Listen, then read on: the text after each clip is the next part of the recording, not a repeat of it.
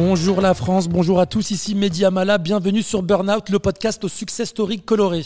N'oubliez pas, hein, comme d'habitude, de vous abonner à la page Spotify, de laisser un petit commentaire, de mettre 5 étoiles, c'est très important pour moi et pour euh, bah, faire travailler euh, l'algorithme qui est un peu capricieux. Donc ça prend 3 secondes euh, sur toutes les plateformes d'écoute, hein. vous pouvez laisser un petit commentaire ou juste vous abonner à la page. Je rappelle que le podcast est enregistré dans la magnifique salle euh, V-Punch Gym à quelques pas du Moulin Rouge, à Paris, dans le 18e arrondissement. Et pour ce nouvel épisode, pour cette nouvelle success story, pour ce nouveau portrait, j'ai l'honneur de recevoir un sportif, un champion de karaté, un écorché vif qui en a vécu toutes les couleurs.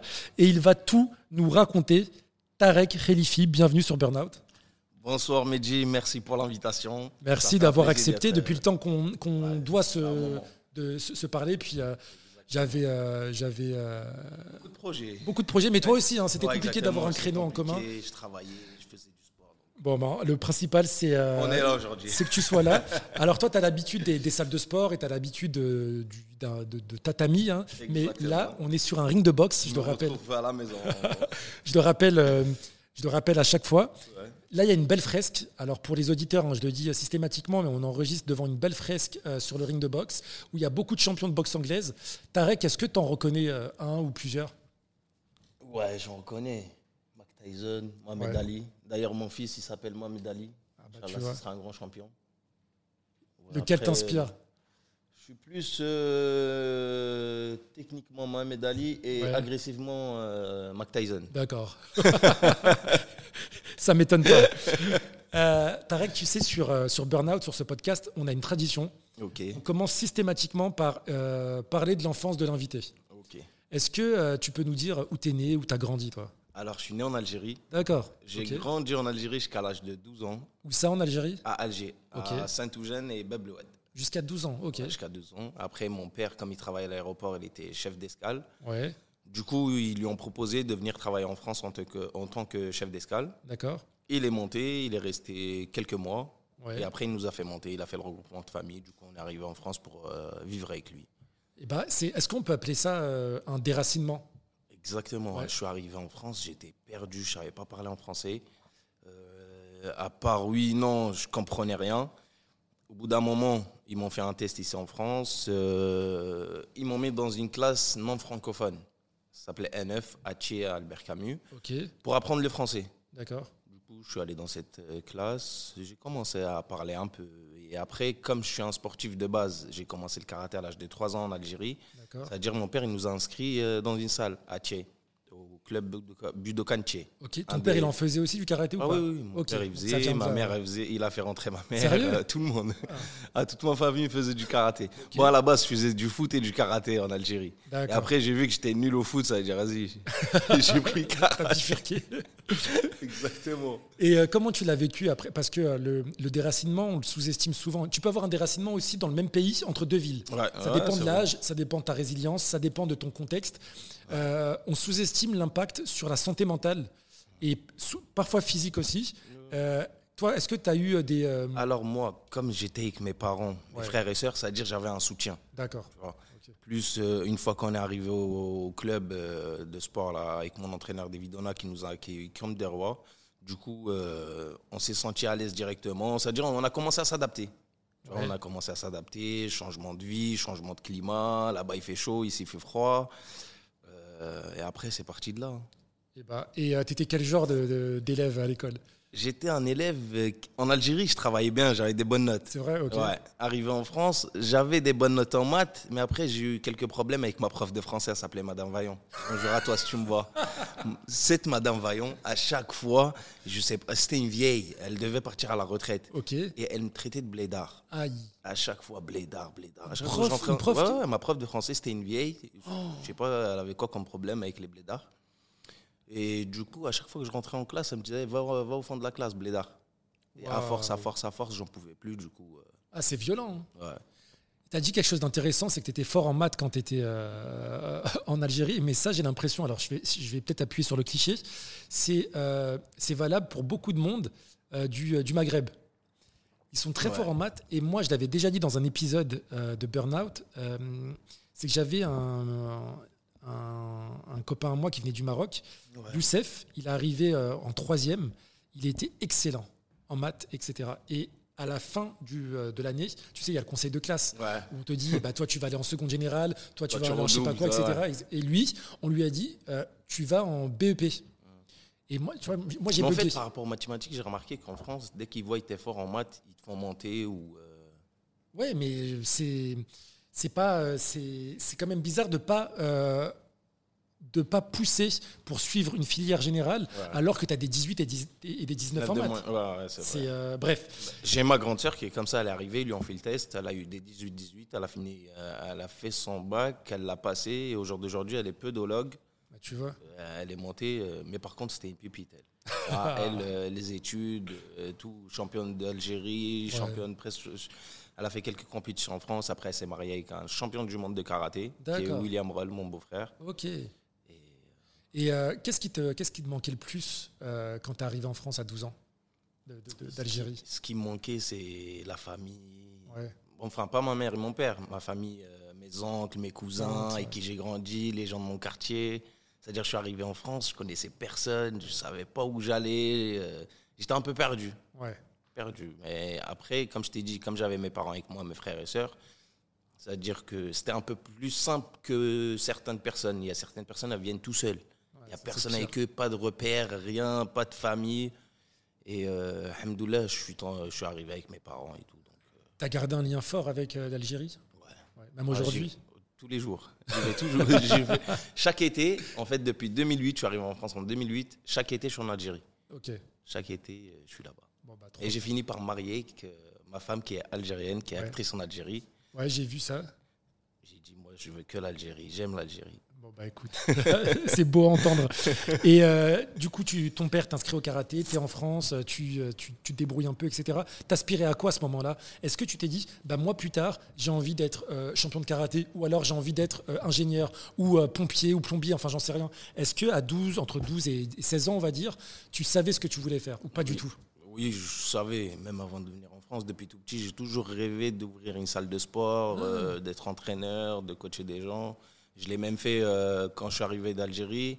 Mon entraîneur, euh, déjà première compétition, au bout de un mois, ils nous ont fait l'Open de Paris international. Je suis allé combattre, j'ai gagné la compétition, et j'ai fini premier. Quelques mois après, mon entraîneur il a commencé à m'appeler. David, d'ailleurs, un grand bonjour à lui. Il a commencé à m'appeler. J'ai commencé à entraîner dans le club. J'entraînais les petits, les karaté baby, 3-4 ans jusqu'à 5 ans. Et après, j'avais d'autres élèves. Des fois, ils faisaient des stages. C'est moi, je, je l'assistais. euh, C'est-à-dire, j'avais le contact avec- entre coach et athlète en même temps, depuis tout petit. Ouais. Et euh, les- du coup, l'école, quoi, t'a- t'arrêtes Ça te saoule ou... Euh, L'école, en fait, euh, par rapport à Madame Vaillant, d'ailleurs. Ouais. Merci, Madame Vaillant. Tu lui en veux Euh, hein enfin, je lui en veux pas. Mais Mais, tu- elle tu- aurait pu être clémente avec moi, elle aurait pu m'apprendre, elle aurait pu m'accompagner. Mais comme c'était une vieille un peu, elle était, c'est bon, c'était la retraite pour elle, ça veut dire, euh, elle était comme ça avec tout le monde en gros. Donc, euh, elle n'a pas accepté le fait que c'est bon, elle allait finir et tout. Mais bon, après, ouais, comme je t'ai dit, euh, j'étais plus euh, sur le sport. Et après, tu connais, j'avais 13-14 ans, j'ai commencé à traîner, quelques petites conneries à droite, à gauche. L'influence. Voilà. Bon, l'influence, non, parce que j'étais le genre de mec. Qui euh, influençait plutôt J'influençais pas, non. En fait, euh, si tu veux, quand je voulais faire un truc, et les gens ils me disaient non, fais pas ça, ça va, ça va te rapporter n'importe quoi, nan, nan, nan. Moi, j'allais le faire pour voir. J'étais pas, j'étais pas quelqu'un de suiveur. Je, Ouais. je suivais pas les gens. Juste pour le défi. Voilà, juste pour voir c'est quoi. C'est moi, je veux faire pour voir c'est quoi. C'est-à-dire, oui, toi, tu vas venir me raconter une histoire, tu vas me dire, ouais, c'est pas bon, mais je veux savoir moi tout seul. Ouais. C'est-à-dire, j'ai toujours, euh, j'ai jamais été un suiveur. J'ai toujours été un leader, en gros. Ok, bon bah écoute, euh, c'est- pas, plus mal. Bah Donc, oui. tu, tu fais quelques conneries, euh, on, l'a- compris. Euh, après, tu te, tu te reprends en main. Ouais, après, c'est la maturité, c'est l'âge aussi. si on a tous fait des conneries dans notre Exactement. J'ai fait quelques conneries, j'ai eu quelques soucis avec la vie. justice. Ok. Et euh, en fait, quand j'ai eu ces conneries-là, et ces jeux- euh, c'est, euh, c'est ça, ça va être coupé. ah non, on enregistre dans les conditions Ah ouais directes. T'inquiète. Euh, je t'ai dit, euh, euh, par rapport aux conneries, un jour, je me suis posé, je me suis dit, regarde, c'est soit tu choisis la bonne voie, soit tu vas finir mal. Ouais. Et du coup, euh, et je savais que j'avais quelque chose en moi, j'avais un don dans le sport. Je me suis dit, non, je peux pas, je peux pas gâcher ma vie comme ça, je peux pas gâcher ce que mon père a construit, nous a ramené en France pour Mais avoir une vie. Excuse-moi, je te coupe parce que c'est intéressant ce que tu dis. Toi, Tarek, euh, tu, enfin, tu, pour moi, tu vis une vraie success story. Et j'ai besoin de comprendre. J'ai pas envie de faire du positivisme absurde comme on peut voir un peu partout sur les réseaux sociaux, mais euh, tu t'es quand même, après toutes tes conneries, tu as, repris ta vie en main. Je veux dire, j'ai perdu presque 4 ans de ma vie. Presque 4 ans de ta ces vie. 4 ans de ma vie, ces 4 ans-là, c'est eux qui ont fait que Aujourd'hui, je suis à côté de toi. Ouais, mais nombreux euh, replongent entre guillemets. Toi, ce que tu décides de faire, c'est de vraiment prendre ta vie en main. Tu euh, accèdes à un niveau professionnel dans le karaté. Tu trouves un taf. Tu trouves l'amour de ta vie et pas des moindres parce que tu t'en as parlé. Hein, c'est une actrice très populaire en Algérie, Lilia Bouyayaoui. C'est ça. Lilia euh, tu es, devenu papa, donc c'est une belle c'est une belle histoire. Exactement. C'est quoi le déclic? Comment tu as fait pour pas justement euh, repartir vers la facilité? Alors, je voulais pas gâcher ce que mon père a construit. En fait, quand je voyais mon père, je disais non, il a fait tout ça pour nous. Il nous a ramenés en France pour, euh, pour avoir une vie meilleure. Parce qu'on va pas se mentir, en Algérie, c'est un peu compliqué. Je me suis dit non, il faut que je me ressaisisse. Là, ma mère, mon père, je l'ai regardé. Je voyais ma grande sœur qui réussissait. Elle a ouvert ses cabinets avec, son, avec mon beau-frère. Je me suis dit, je suis obligé de. Je suis le plus grand de la famille, je suis obligé de, les honorer, tu vois. Exactement. Et du coup, je me suis dit, allez, je mets tout ça à la poubelle allez, on aime le sport, on continue dans le sport. J'ai eu une occasion que peut-être je n'aurais pas pu l'avoir euh, autrement, d'aller combattre aux États-Unis dans la, plus, la première euh, ligue mondiale aux États-Unis euh, dans karaté combat. Je ne pouvais, pas, je pouvais pas gâcher cette, chance, on va dire. J'ai eu la chance parce qu'à un moment donné dans ta vie, tu vas avoir plein de chances. C'est soit tu saisis la bonne chance, soit c'est foutu. Ça veut dire. Ah, il faut avoir le mental aussi. Exactement. Ah non, si tu n'as pas le mental, c'est mort bravo, en tout cas, c'est un beau euh, message d'espoir pour les plus jeunes parce qu'on pense souvent que ça y est, on fait une connerie, on a connu un échec, c'est la fin du monde. Carrément, j'aimerais faire passer un message pour les jeunes. C'est pas parce qu'on fait des conneries ou euh, on a fait n'importe quoi dans notre vie qu'on peut pas réussir. Non, ça c'est du mytho. Tu peux te lever un jour, tu te réveilles, tu te dis maintenant j'arrête ces conneries-là, je me mets dans le droit chemin, je travaille. Tu peux aller travailler, tu peux aller faire plein de trucs du sport. Il y a plein de trucs. Il y a plein de trucs. Tu peux faire, euh, je sais pas moi, tu tu cherches un travail, tu ouvres une société, tu fais un crédit. Il y a plein de, il y a plein de. Il y a plein d'options. C'est vrai Exactement. Il y a plein d'options pour réussir dans la vie. On, crache beaucoup dans la France, surtout avec le climat actuel, mais euh, on a aussi pas mal de leviers pour pouvoir réussir. Je dis pas que c'est facile, attention, et je dis pas qu'il faut tout excuser, mais euh, tu vois, dernièrement, j'ai reçu un sociologue. On a beaucoup parlé de cette notion de victimisation et, euh, et le fait de se victimiser et seulement se victimiser sans mettre en place un plan d'action. Tu peux te victimiser parce que on est victime de racisme, de misogynie, de, tout ce que tu veux, mais en revanche, derrière, il faut mettre en place un plan d'action. C'est ça. il, faut toujours, il, faut il faut toujours être, euh, être avoir confiance en soi, vouloir faire les choses. Essaye, même si tu rates ton truc, au moins tu l'as essayé. C'est pas plus tard, tu vas dire, oh, j'aurais dû essayer, j'aurais dû faire ci, j'aurais dû faire ça. Non, non, non. Lance-toi, essaye. Si tu rentres dans un mur, t'apprends. Réessaye. On n'a qu'une vie. Tu as, des regrets aujourd'hui ou pas? Je ne je peux pas te dire j'ai des regrets parce que si j'ai des regrets, je vais vivre mal ma vie. Du coup, au jour d'aujourd'hui, tout ce qui est, euh, tous les trucs que j'ai fait qu'il fallait pas que je fasse, c'était une leçon pour moi. Donc au jour d'aujourd'hui, merci, j'ai fait ces conneries-là, j'ai compris beaucoup de choses et alhamdoulilah, au jour d'aujourd'hui, bah, j'ai réussi à m'en sortir de ce chemin-là. Donc euh, bon bah top. Euh, on va parler rapidement, hein, parce qu'on on, l'a évoqué, hein, de, de, ton épouse.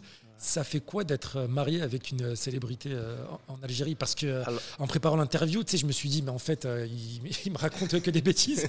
mais en fait, c'est vrai. mais attends, mais c'est un truc de fou. Est-ce que tu réalises? Ouais, ouais, je réalise. bah oui. Moi, à la base, quand j'ai connu ma femme, je savais même pas qu'elle était actrice. Ouais. Je savais pas qu'elle était actrice. Et en plus de ça, c'était la copine à ma sœur. C'est-à-dire, je savais même pas que c'était la copine à ma sœur. D'accord. Un jour, j'étais sur Facebook, j'étais en train de regarder, j'ai vu sa photo de profil. Et j'ai kiffé sur elle. C'est-à-dire, moi, je fais quoi? Technique de charreau. Je l'ajoute, je parle pas. Ouais. J'attends deux, trois jours. Le lendemain, on m'envoie un message. Euh, ah, t'es comme ça, toi, t'ajoutes les gens et tu parles pas. Ah, dans ma tête, je dis, toi, c'est bon. bon, maintenant, il faut trouver d'autres techniques, parce qu'elle c'est bon, celle-là, je l'ai dit, elles vont cramer. ouais, c'est parti comme ça. Et comment tu l'as vécu euh, Est-ce qu'il y a eu des. Euh, tu sais, dans la célébrité, il y a parfois des rumeurs, parfois tu as, as, des jaloux aussi. exactement. Euh, ah, J'en ai eu des rumeurs dans ma vie, ils ont sorti plein d'histoires sur moi, mais je calcule pas. Ouais. Moi, tant que tu viens pas me voir en face et tu me parles des trucs que tu es en train d'écrire sur les réseaux, tu m'attends pas. Et c'est quoi le plus compliqué d'être marié à une, à une actrice Il n'y a rien qui est marié. Tant que es réglo, toi, tu es réglo, tu es carré, et les gens, ils savent commenter, ils t'approchent pas. Non, je, je te mens pas. Tu, tu supportes sa carrière, tu es derrière elle, etc. Je suis obligé, j'ai pas Ouais. pas le choix. Du moment que tu- Du moment que tu l'aimes, cette fille, tu t'es marié avec elle et tu as des enfants avec elle, tu es obligé de porter tout sur le dos et tu assumes tout. Il n'y a personne qui va. En fait, du moment que toi, tu es. comment dire Tu n'es pas quelqu'un de. Je sais pas comment te dire ça, mais. Quand tu es droit, quoi. Voilà, quand tu es droit avec les gens, tu es droit avec tout le monde, il n'y a Ouais. personne qui t'attend. Ouais. Après, moi, je te montre pas, comme je t'ai dit, les réseaux sociaux. euh, Et vous gérez, euh, comment vous gérez la jalousie? Parce que moi, j'ai vu ton profil sur Insta, euh, torse nu, Ah, toi, les tu vas me abdos. faire des problèmes, non, mais euh, corde à sauter et tout ça. J'imagine que tu reçois un milliard de DM. oui. Comment tu fais pour, pour gérer tout ça? Je calcule pas. Ok. je calcule pas. Ouais, d'accord. Ah, je te dis la vérité, je calcule pas. Après, même, même ma femme, elle calcule pas. A ses trucs, c'est son travail avec Ouais. son Instagram. Sinon. Non, et- et comme je t'ai dit, les gens, ils savent. Ça, Faut pas m'approcher. Bon, bah écoute, c'est bien. Je suis gentil avec tout le monde. Je rigole avec tout le monde. Mais il y a des limites, tu vois. Il y a des limites à pas dépasser. Euh, on va parler maintenant de ta passion. Tu es là pour ça. Euh, le karaté. Alors, euh, à nouveau, en préparant l'interview, je me suis, je m'attendais à te voir avec un kimono ceinture noire sur des tatamis, Ah, tu m'aurais dit, en, je train- en l'aurais train de faire des, des katas, mais tu sais, kara- le- le- l'image du karaté traditionnel qu'on Ouais, a. traditionnel. Et là, je me suis dit, mais en fait, pas du tout, et ça m'a pertur- perturbé. Alors, Tarek, est-ce que tu, ça te dérangerait de, nous. euh, imagine, répond oui. Ça te dérangerait de nous expliquer la différence entre le karaté que toi tu pratiques et le karaté traditionnel qu'on a tous en tête? Ok, alors, pour commencer, le karaté traditionnel, comme moi je faisais depuis tout petit, c'est le karaté Shotokan. Et le karaté Shotokan, c'est le genre de karaté qui est simple, tu apprends à te défendre. euh, mais les gens, ils ont toujours eu le, ils ont toujours vu le karaté comme un truc euh, genre, euh, comment t'expliquer De un- fragile, de Ouais, faible. Pas fragile, ouais, presque fragile. Ouais. Et euh, si tu veux, quand tu dis je suis un karatéka, les gens, des fois, ils, ils disent Oh, Bruce Lee, oh, Jackie Chan. tu vois ce que je veux dire? T'es un acteur, en gros. T'es là, tu fais tes, tes combats, tu, tu cries. Ils prennent pas au sérieux. Voilà, exactement, ils prennent pas au sérieux. Et là, depuis 2018, ils ont fait une nouvelle ligue, bah, la première ligue mondiale qui est karaté combat, Depuis quand, pardon? Depuis 2018. 2018. Ouais. Ok, donc c'est assez, assez récent. C'est récent, c'est récent. Et c'est une, c'est une ligue où il y a que des gens de l'UFC, Bellator. euh, ben moi, le jour où j'ai combattu, il y avait deux, trois têtes euh, du Bellator. Et là, récemment, ils ont recruté des gens de l'UFC.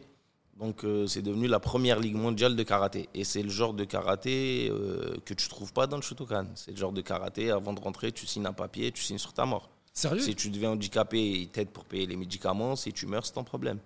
Mais c'est quoi la c'est différence comme l'UFC, en fait. Ouais, C'est- c'est quoi la différence La différence, c'est que le karaté basique, tu es là, tu fais un combat, euh, enfin, tu fais cinq combats pour gagner la, pour arriver à la finale, et c'est du karaté, c'est du toucher si tu veux. D'accord. Et l'autre, c'est du KO.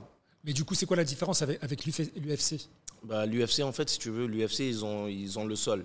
D'accord. Ils ont le sol. Nous, on n'a pas de sol. Nous, c'est tu te mets debout, tu te bagarres. Et une fois que tu es au sol, tu as 3 secondes. Au bout de 3 secondes, l'arbitre te relève et tu es obligé de te bagarrer. Jusqu'à que l'un de l'autre euh, tombe. Tombe KO. Voilà, exactement. Et ça vient de quel pays, ça? Des États-Unis. Les États-Unis. Et bah, La et- ligue, elle est située qu'aux États-Unis, c'est-à-dire en combat aux États-Unis. D'accord. Donc, toi, t'en fais depuis euh, tout petit, quoi. Ouais, J'en fais depuis tout petit et. Pardon. J'en fais depuis tout petit. Mais euh, comme je t'ai dit, à partir de 2018, dès que j'ai vu qu'ils ont fait la ligue que j'aime, Ouais. j'aime le, le sport un peu euh, hard, on va dire. Du coup, euh, ouais, depuis 2018, ils m'ont contacté. J'ai fait mon premier combat contre Samuel Eriksson. J'ai vu. C'est un Suédois, c'est C'est ça un Suédois coréen euh, où je gagnais au point et j'ai perdu à la fin. Je me suis cassé la cheville. Ah. Il a un ligament différé, deux ligaments différés. Et bah, Et du coup, il restait 1 minute 30 et j'allais gagner mon combat et. Mais bon, c'est pas grave. Et on doit avoir une revanche et depuis, il se cache. c'est quoi Et aujourd'hui, tu prépares quel euh, Est-ce qu'il y a un- une compétition qui arrive ou un championnat euh Ben là, si tu veux, on peut m'appeler à tout moment pour aller faire un combat. Ah, ok, il n'y a pas de. en fait, si je ne me serais pas cassé le pied, en fait, tu fais euh, chaque trois mois, tu as un combat. Ouais. tu vois. Et comme ça fait maintenant une année presque, ouais, une année, depuis décembre 2000, euh, 2023, 2022, le, le 17 décembre, ouais, ça fait un an maintenant. Euh, je viens de reprendre mes trucs de kiné, ça veut dire euh, là pour le moment, je suis en train de m'entraîner tout doucement, je reprends tout doucement, mais à tout moment, ils peuvent m'appeler, signer un contrat et aller faire un combat. C'est intense euh, l'entraînement? Ah oui, c'est intense. Ça s'articule comment? C'est comment toi tu t'organises pour t'entraîner? Tu t'entraînes matin, soir. hein. Tous les jours? Tous les jours pendant trois mois. Les trois derniers mois, tu es obligé de t'envoyer à fond et après, aller les 15 derniers jours, tu relâches un peu. Parce que tu as les entraînements physiques, tu as les entraînements boxe, tu as un peu de tout. Comme moi, je faisais un peu de MMA à Hobby Fight avec euh, mon groupe, Ouais. que je salue d'ailleurs. Et euh, on faisait du MMA, on faisait de la boxe anglaise, on faisait un peu de tout, boxe taille. euh, en fait, c'est un mélange de sport. C'est un mélange de tout. Et une fois tu arrives au jour J, et bah, Et c'est mixte ouais, c'est mixte. Ouais, ouais. Ouais, c'est mixte. Il y a pour les femmes et pour les hommes. Ok. Et euh, c'est quoi euh, ton hygiène de vie? J'imagine que tu fais quand même attention à ce que tu manges, à ce que tu bois, etc. ou pas du tout? Alors, moi, au début, je m'en foutais. Je mangeais. En fait, euh, si tu veux, il y en a, ils font des cuttings quand ils arrivent à la peser. Ouais. Moi, j'ai toujours été au poids.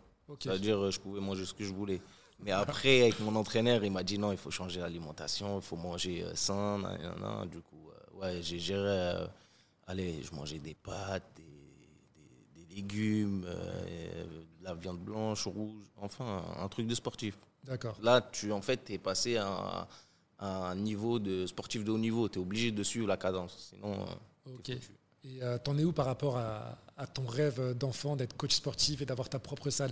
Est-ce que tu l'as je l'ai toujours, Tu non, toujours en tête? Je l'ai toujours en tête. Ok. Je l'ai toujours en tête. C'est un projet que, Inch'Allah, j'ava- je vais le réaliser. Ouais. Que ce soit ici en France ou en Algérie. Mais je pense que ça va être plus en Algérie. Et, Inch'Allah, ça va Ah, il faut faire. pas lâcher. hein. Regarde, là, on est dans une magnifique Ouais. salle et Kamel euh, avait pour rêve d'ouvrir sa propre salle. Kamel, c'est un, ancien champion de boxe euh, anglaise et il l'a fait. hein. Tu peux le faire. Tu Ouais. peux le faire. Faut charbonner, mais bon. Tu charbonnes, t'envoies et tu montres de quoi tu es capable. Kamel, euh, Kamel, n'importe quoi. Tarek, dis-moi, est-ce que euh, on t'a déjà proposé des projets chelous, genre télé-réalité ou euh, des trucs à la con comme ça? Jamais? Jamais Jamais, jamais. Non? Et du, du, du cinéma ou du théâtre? Non, jamais. T'aimerais? Franchement, ça m'a jamais attiré. Mais après, si on propose un truc à la Fast and Furious, je suis là.